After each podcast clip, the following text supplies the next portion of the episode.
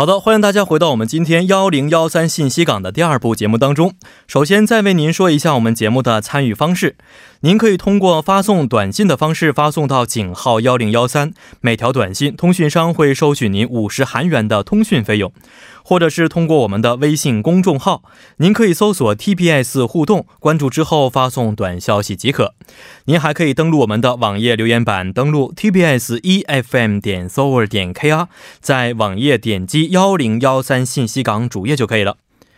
那么同时再问您说一下我们节目的收听方法， 大家可以通过调频 FM 101.3， 或者是我们的网站 tbsefm.sover.kr 中的 EFM 首页， 以及呢大家可以在 YouTube 内搜索 tbsefm 来收听我们的节目。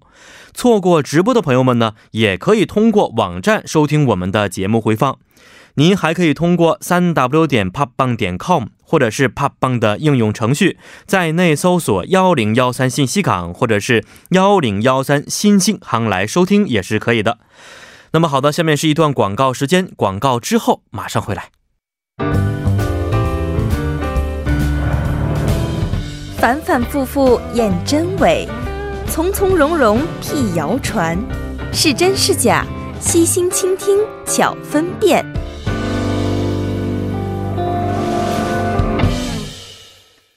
好的，在广告之后呢， 欢迎大家来到我们今天的第二个板块 是真是假节目当中。 每周三的是真是假栏目呢， 将会邀请韩联社的李正云记者和亚洲经济的李健记者 带来各式真假难辨的信息， 和大家一同去把一把关， 看看他们到底是真还是假。 好的，让我们首先有请今天的2位记者朋友。 2位你好。 主播晚上好。 2位好啊， 又是一周来临了啊。 每周三呢， 我们都会通过2位准备的真假信息 来学到 更多的知识啊，上一周我们也学了很多有趣的知识， 比如冰镇啤酒的这个知识啊，让我们记忆犹新。然后还有什么来的上一周？ 那个点蜡烛的，点蜡烛，哎对对对对对对啊，看来有的时候光凭着一番的好意也会引起很多的误会在里边。嗯，是的。好，那么这一周也是3月份的最后一周了啊，不知不觉其实我们2019年也就过去1/4了吧， 1/4， 4分之一了，对。 所以 能不能首先盘点一下 过去的这1/4的时间里边， 世界各地包括我们韩国 有哪些大事件让2位比较印象深刻呢？ 首先可能比如说河内金特会有关于半岛局势这一块还是始终备受各国的关注啊，然后还包括 3月份爆出来的有关于韩国娱乐圈的消息，也是 频繁的在中国媒体的网页上就是图榜啊，没错，各种刷帖是，嗯，对，这2件事件我觉得点燃了国民们对于新闻的这个热情，是不是？嗯，很多人每天就是看这些新闻来去关注最近的一些新的进展在里边。没错。那李健记者呢，您关注的更多的是什么？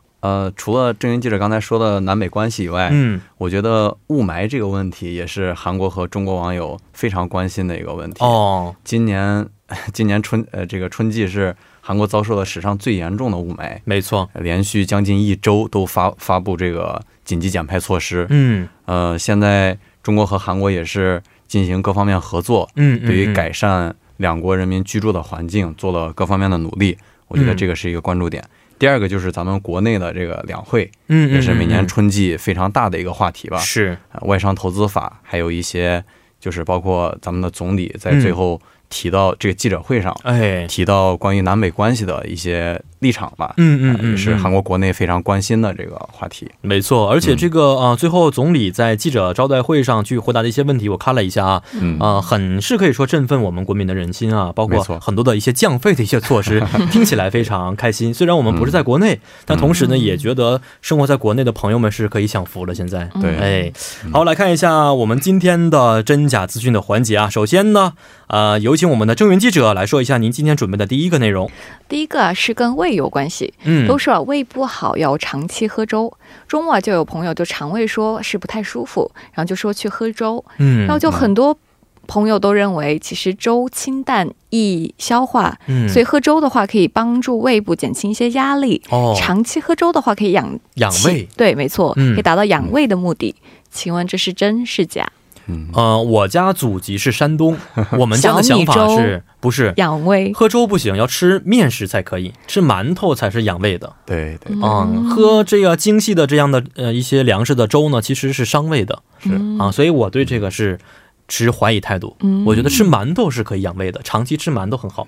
为什么我也不知道，因为是发酵食品吗？这个可能跟就是从小生长的环境有一些关系吧。山西那边也有类似的说法，就是肚子不舒服吃一碗干面，对，吃一碗炒面就可以，然后早上的话一定要吃 蒸的这种大馒头。没错，其实我是到了韩国之后才发现，生病的时候啊，胃不舒服的时候一定要喝粥。在小的时候，在中国的时候我没有 特别普遍的听过这样的一些说法。都说小米粥养胃，孕妇才经常吃吧？没有，因为小米粥好像挺胖的，我听说是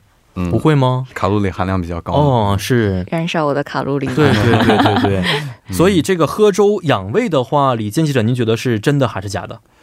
首先这个养胃的话胃病可能分为两方面吧，第一个是你的胃酸包括一些胃液分泌失衡，第二个是 胃有一些物理性的创伤，比如说胃溃疡或者是一些血管这个有一些问题吧。喝粥我觉得是长期喝粥是不能养胃的，因为粥当中它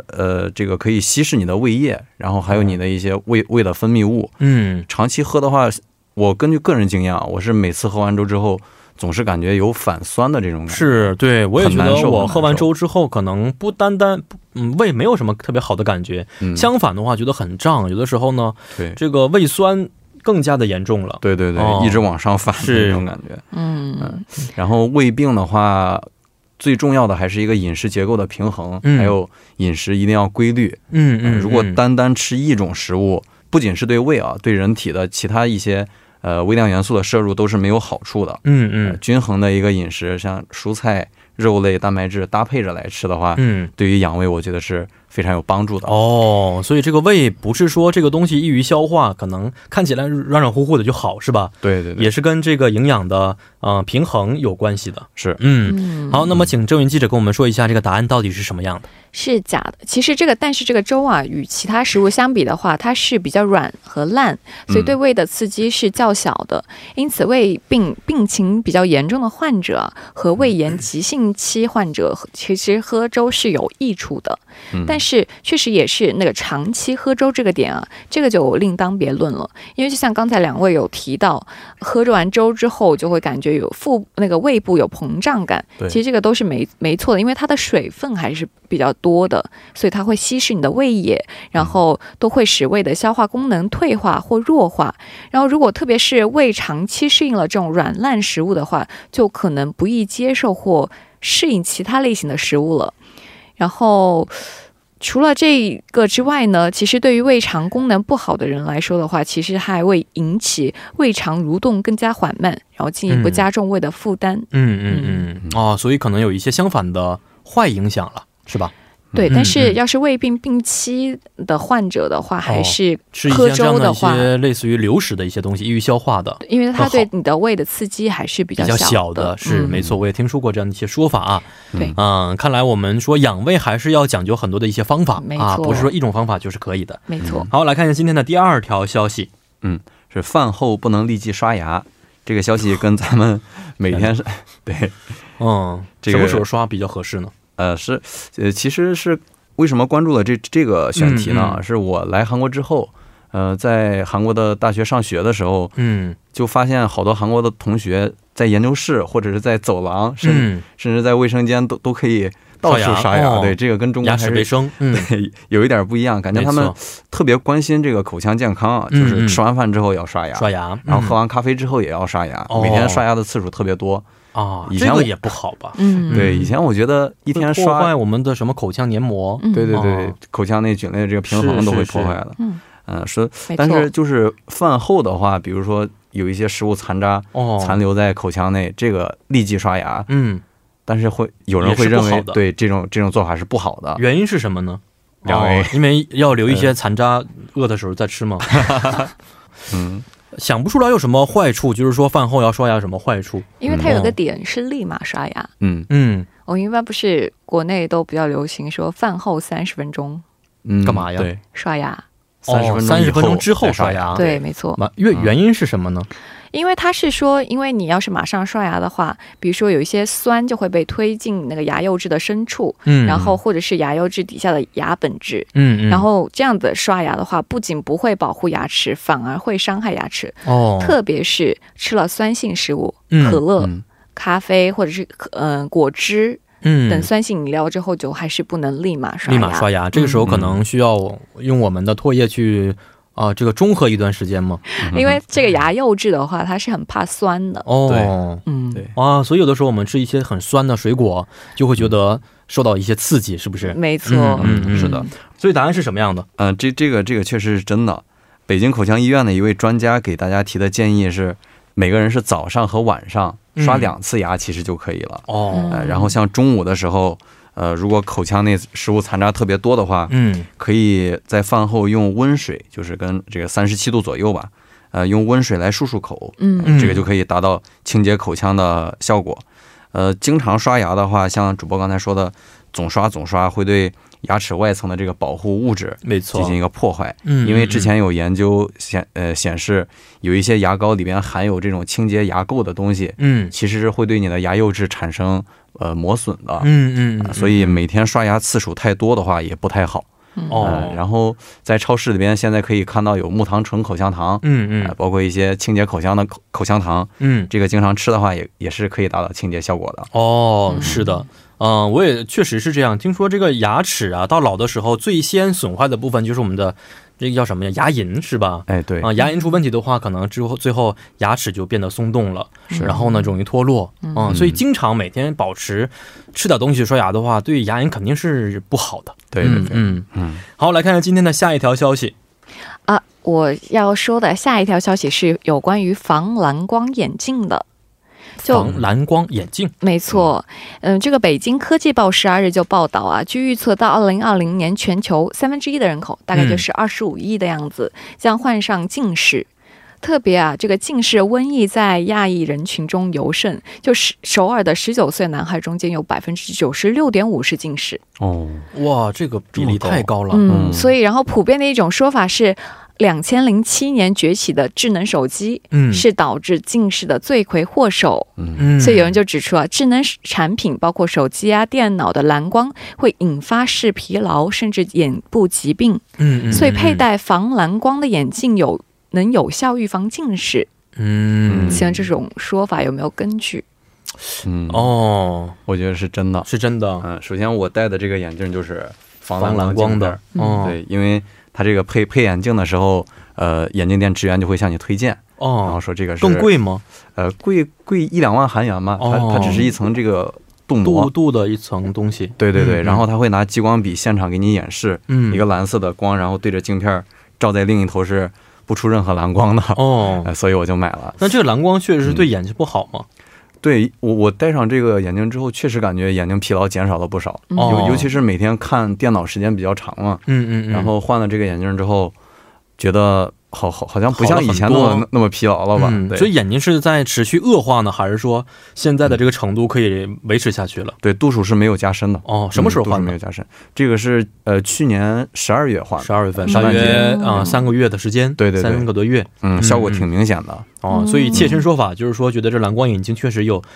防止近视的功效。对，我是这么认为的。好，但是我对这个打一个小问号啊，首先这个蓝光是不是导致近视的原因之一，这个我不是很清楚，因为小的时候我们很多人只是每天学习他也会近视，因为有一些人因为基因的原因他也近视。所以蓝光呢 会不会使我们变得更加近视，我还不知道。所以这个时候需要我们的政治记者告诉我们答案到底是什么样了。在查这个那个新闻的时候啊，我发现了一个非常有趣的现象。 60多年前中国的话只有 10%到20% 的人口是近视， 所以那时候说四眼的话还是一个损人的词。 但是随着这个近视成为现代人的标配之后啊， 四眼这个词一旦出口就会难免误伤亲友甚至自己啊，所以这个词就中性了。就淡出了人们的，对对，就没有用了。对，以前我们四眼田鸡啊这样的一些稍微有一些贬义的词汇经常会使用，没错，但现在没法有没有发现都不再用。没错，其实啊，首先这个是个假的，就防蓝光眼镜 就并不是会更好，因为首先就根本是伤害眼睛的是屏幕本身吗？屏幕确实是伤眼的，所以会有这种计算机视觉综合症。特别是看屏幕之后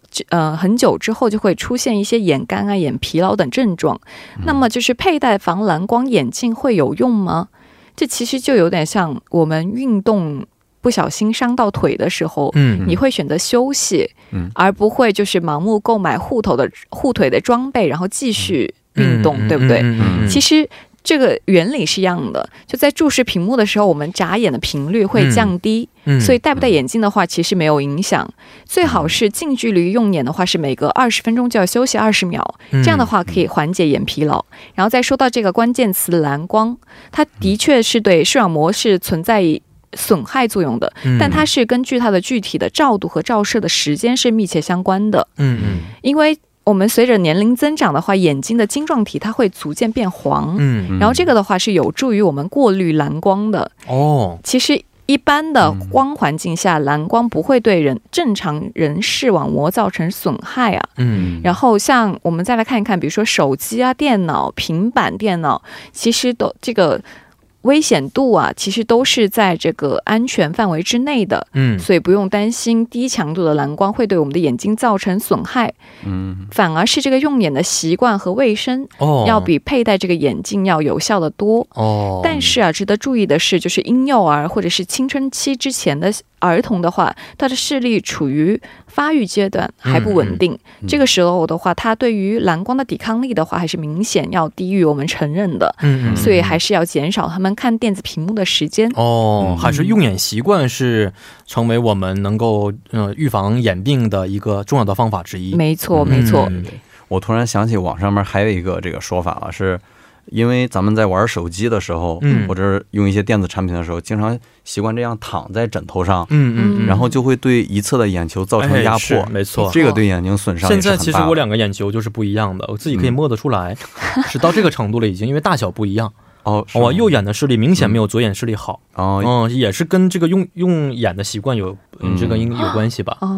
因为经常是一只手托着左边的这个腮帮子，然后看东西，那这样子的话其实左右的会有脸不好是吧？所以现在我估计的会用右边去看。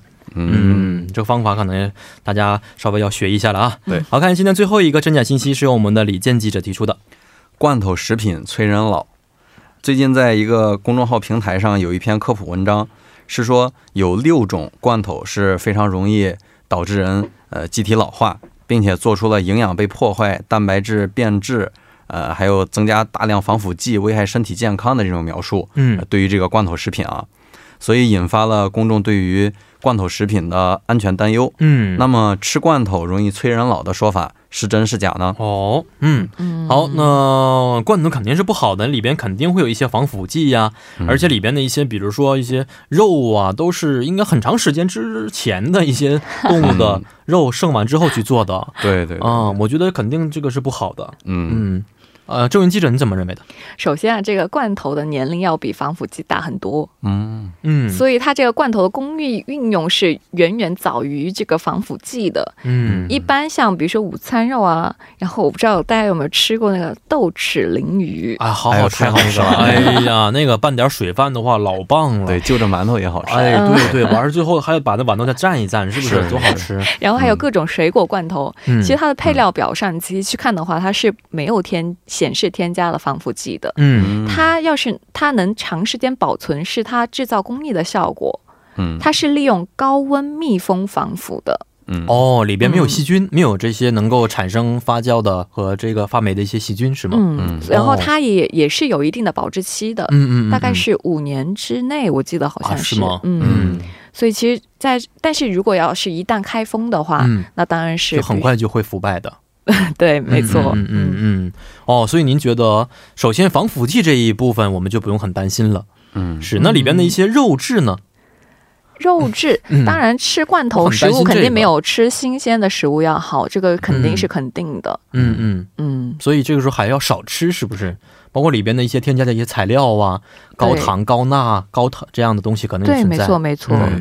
好，那李健记者听完我们的分析之后，您觉得有道理吗？嗯，非常有道理。郑源记者首先说这个罐头的储藏工艺它提到高温灭菌这个这个点是确实是罐头食品在密封的时候 它是通过高温或者一些技术上的手段嘛，给它造就一个真空无菌的环境。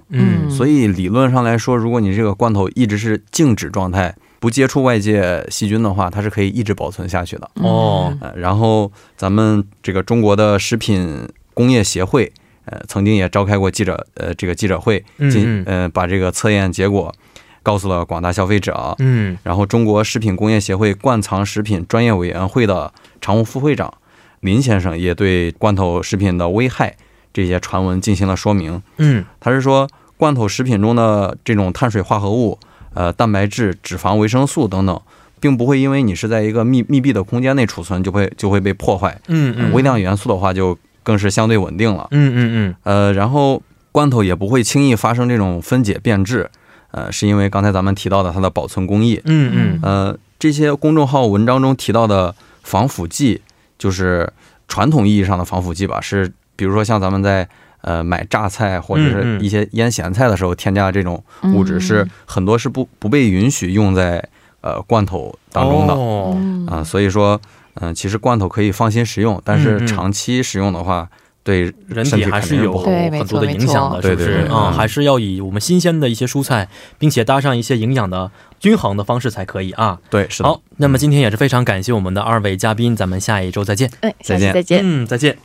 好的，那么伴随着我们试真试假节目的结束呢，到了跟你说一声再见的时间了。最后节目主持人张媛代表我们的节目作家尹月、李京轩和制作人刘在恩感谢大家的收听。而且今天呢还有一个我们的听众朋友啊发来了短信， 尾号为7193的听众朋友呢 发来短信说今天呢是3月27号， 是我和女朋友相识1周年的日子， 忘不了1年前我们牵手的瞬间和你微笑的美好， 所以呢想在今天这个特别的日子里点播一首是来自 奈米西子演唱的松扎烫送给你 也希望未来的每一步都会有我在你身边，非常浪漫的一个短信啊。 那么今天呢也让我们伴随着这首松扎烫结束今天的节目， 也希望这段爱情能够走到最后。 让我们明天晚上8点不见不散。 1, 2, let's go!